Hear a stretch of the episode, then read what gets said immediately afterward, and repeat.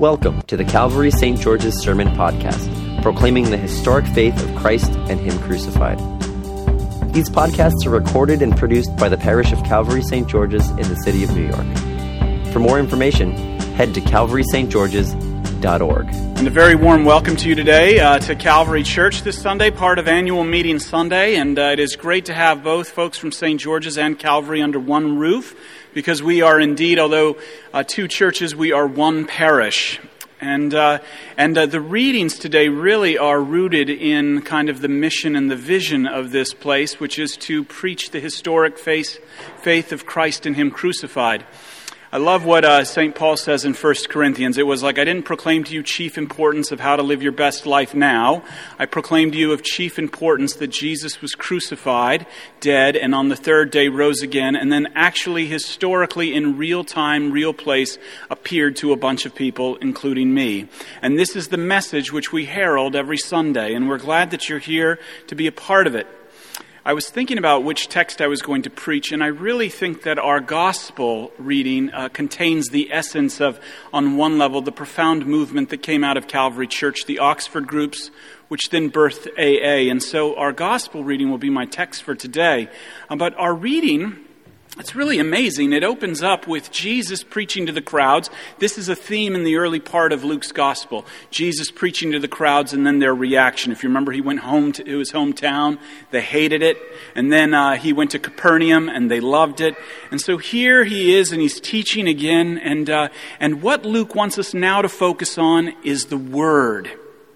What Jesus, how he speaks and what his teaching, what his word has created in us already and is about to create in St. Peter.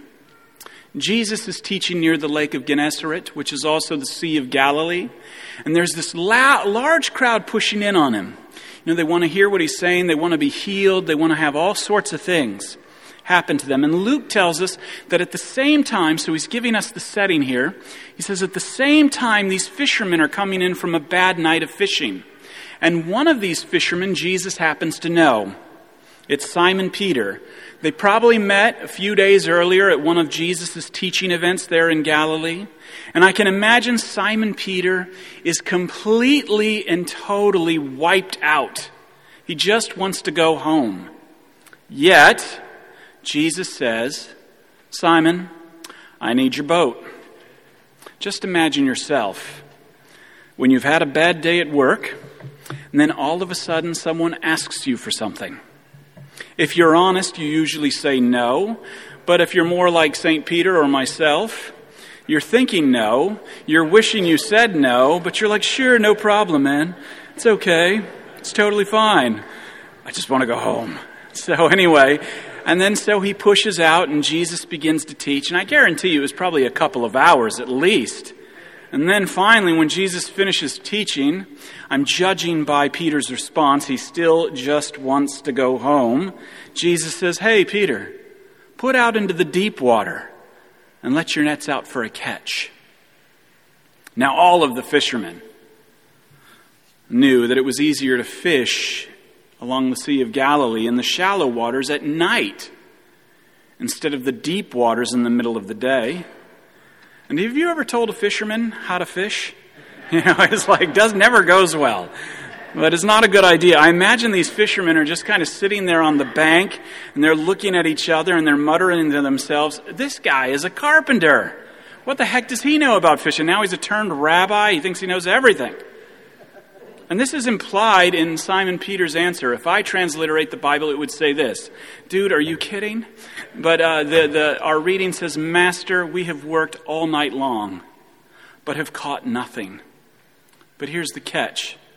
Yet if you say so, a better translation is this Yet at your word, I will let down the nets. At your word, I will let down the nets. And this is my first point. Jesus' word, his promise. You see, Jesus knew what he was doing. He's not taking some random shot. He's like the Lord of the universe, and he's like, fish, you're going to get in that net. You know what I mean?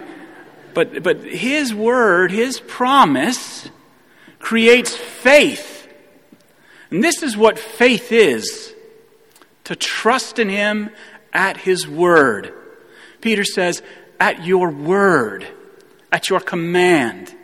Another way is be at your promise. I will let down the nets. You see, the promise comes first. The promise comes before obedience. The word comes before any of it. And despite everything around Peter, all of his fishing instincts, all of his training that says, go home, get some rest, put your feet up, because you fish in shallow waters at nightfall, not in deep waters in the middle of the day. Jesus is teaching Peter in this moment. Jesus is teaching Peter in this moment and all of us to trust him at his word his command, his promise. And it's no different than today. We all experience it. All of your instincts, all of your upbringing, all of society, all of the folks at work, all of the church in a lot of places may say this gospel that you are justified by God's grace alone through faith alone and not your works is a fool's promise. But hear me today, sisters and brothers. When God says you are forgiven, when God says you are clean, when God says you are righteous, when God says you are justified, you take him at, your, at his word. You are because he said so. And this word creates faith in our hearts to believe God. Sometimes, despite all evidence to the contrary. Now, as I said earlier, nothing in this moment catches Jesus off guard. He's not like, oh my God, there's a lot of fish. It worked. No, it's like, that is not what Jesus is thinking at all. But the fishermen are. And they're hauling these fish up into the boat, and the nets are bursting full with fish, and they're in the deep, and the boat is in danger of sinking. And guess what everyone is thinking in that boat? Dang, there are a lot of fish. We got to take this carpenter everywhere. We're going to be rich. But Simon Peter, Luke tells us what Simon Peter is thinking. Simon Peter sees all the fish flopping in the boat. And one of them and in one of the most profound scenes recorded in the gospel, he falls to his knees in that boat. And he says, Go away from me, Lord, for I am a sinful man. Peter, in this moment, recognizes that he is not in the presence of any old rabbi. Peter, in this moment, recognizes that he is not just in the presence of some sort of great moral teacher. Peter recognizes in this moment, and this is why he drops to his knees, that he is in the very presence of the Lord of creation whom the wind and the waves and now even the fish obey. And you see, this is the other thing that the gift of faith does. It not only enables us to trust Jesus at his word, but you see, it begins to peel back the veneers of our lives and it gives us an insight into who we actually are sinful Isaiah recognized this as well in the presence of God from our Old Testament reading. What does he say? Woe unto me, for I am a man of unclean lips. You see, without faith in Jesus, you are hopelessly deceived into believing that you're basically okay. Without faith in Jesus, you live with what I call anthropological denial.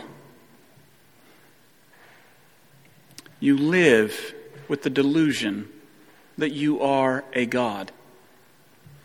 It's interesting, and it's actually currently being debated in AA circles because of the perceived negativity. But in most AA meetings, before one speaks, they introduce themselves as an alcoholic. I once asked a sponsor, curious about that, I once asked a sponsor why that was why that was, why you introduced yourself as an alcoholic, and they responded by saying that the road to recovery always begins with an acknowledgement of who I actually am, not who I want or think I should be. We want to be, or we think we should be, certain types of people. However, we are indeed people of unclean lips, including your rector. And a string of broken commandments is the evidence against us by what we have done and left undone, things known and unknown.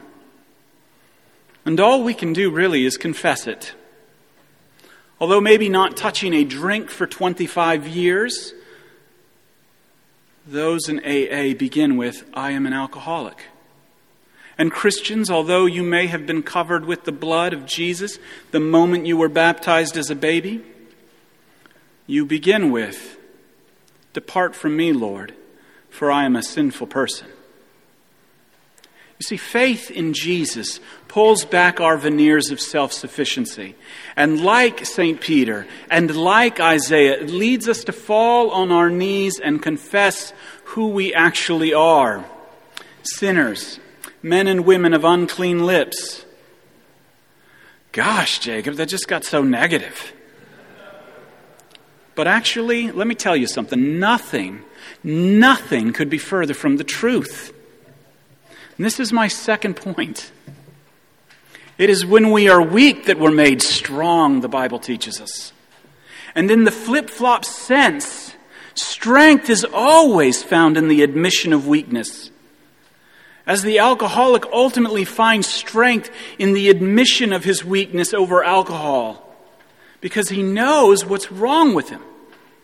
As Christians, we find our strength in the confession, like St. Peter, that we are sinful because we know what is wrong with us. And most importantly, as the Christian, this confession, when it's filled with the Holy Spirit, lifts our eyes up not inside. The world's always telling you to look inside and find strength within. The gospel says, no, look up outside of yourself. Look upside of yourself. The psalmist says, I lift mine eyes up unto the mountain. There my help comes from. That is where righteousness is ultimately found. It is a cruel thing to send someone inside themselves. But we lift our eyes up in that confession and we find where our hope comes from and where our hope has already been given, and that is the gospel. And what the gospel says is though you be a sinner now, because of Jesus, you are also a saint right now. The gospel, in that word and that word alone, can sinners not only stand in the presence of God, but share a boat with Him, catch fish with Him, and serve Him in His kingdom. Peter, in himself, Peter, in himself, was completely unworthy to be in the same boat with Jesus. However, that same word, that command, at your word I will let down your, my nets, that command, that caused Peter to throw the nets over the side of the boat, declared him worthy to ultimately fish for people. You see this? God only calls sinners, and God only uses sinners. And in that confession, we hear the voice of Jesus, what he said to St. Peter and all of us. He says to us, he says to him his vocation, and it comes in two parts. The first is do not be afraid. This is the word of God that's, that's spoken to you. First is do not be afraid. And then, second, from now on, you'll be catching people. What this actually means is that God knows exactly who you are, even more than yourself, and He completely loves you and He forgives you. And what this does to be a fisher of people means that you actually have a genuine concern and care for others as well. You see, no longer, and that care and concern manifests itself in their eternal life as well, It's not just about being nicer to people, it's about sharing this good news with the world. And so, no longer, you see, when Jesus speaks to Peter that word, do not be afraid, for now you will be fishing for people. No longer would Peter just be simply a fisherman and fish with nets. Now he would be netting people for the kingdom in genuine compassion and concern for his neighbor. Peter and the disciples eventually would cast the net of Jesus' death and resurrection far and wide, in likely places and in unlikely places, in shallow places and in deep places.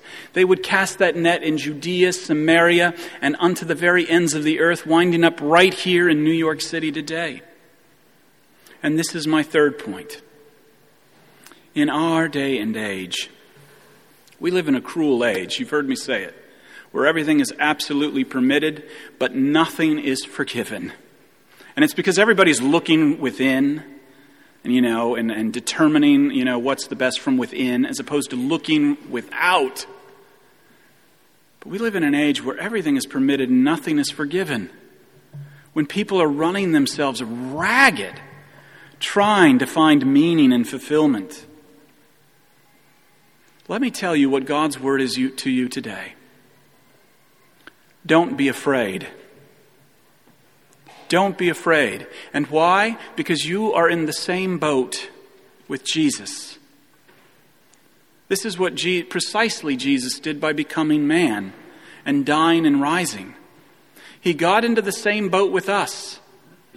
He got into our boat to save us and bring us into his boat so that we might be kept safe in the ark of his salvation. And from that ark,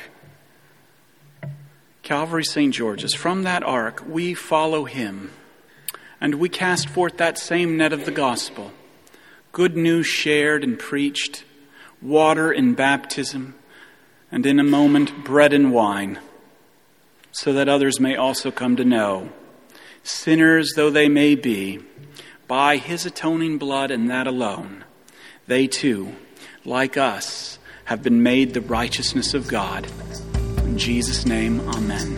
Thank you for listening to our sermon podcast, produced and recorded at the parish of Calvary St. George's in the city of New York. If you feel led to support the continuing ministry of the parish, you can make an online donation at calvarystgeorges.org slash giving. Thank you.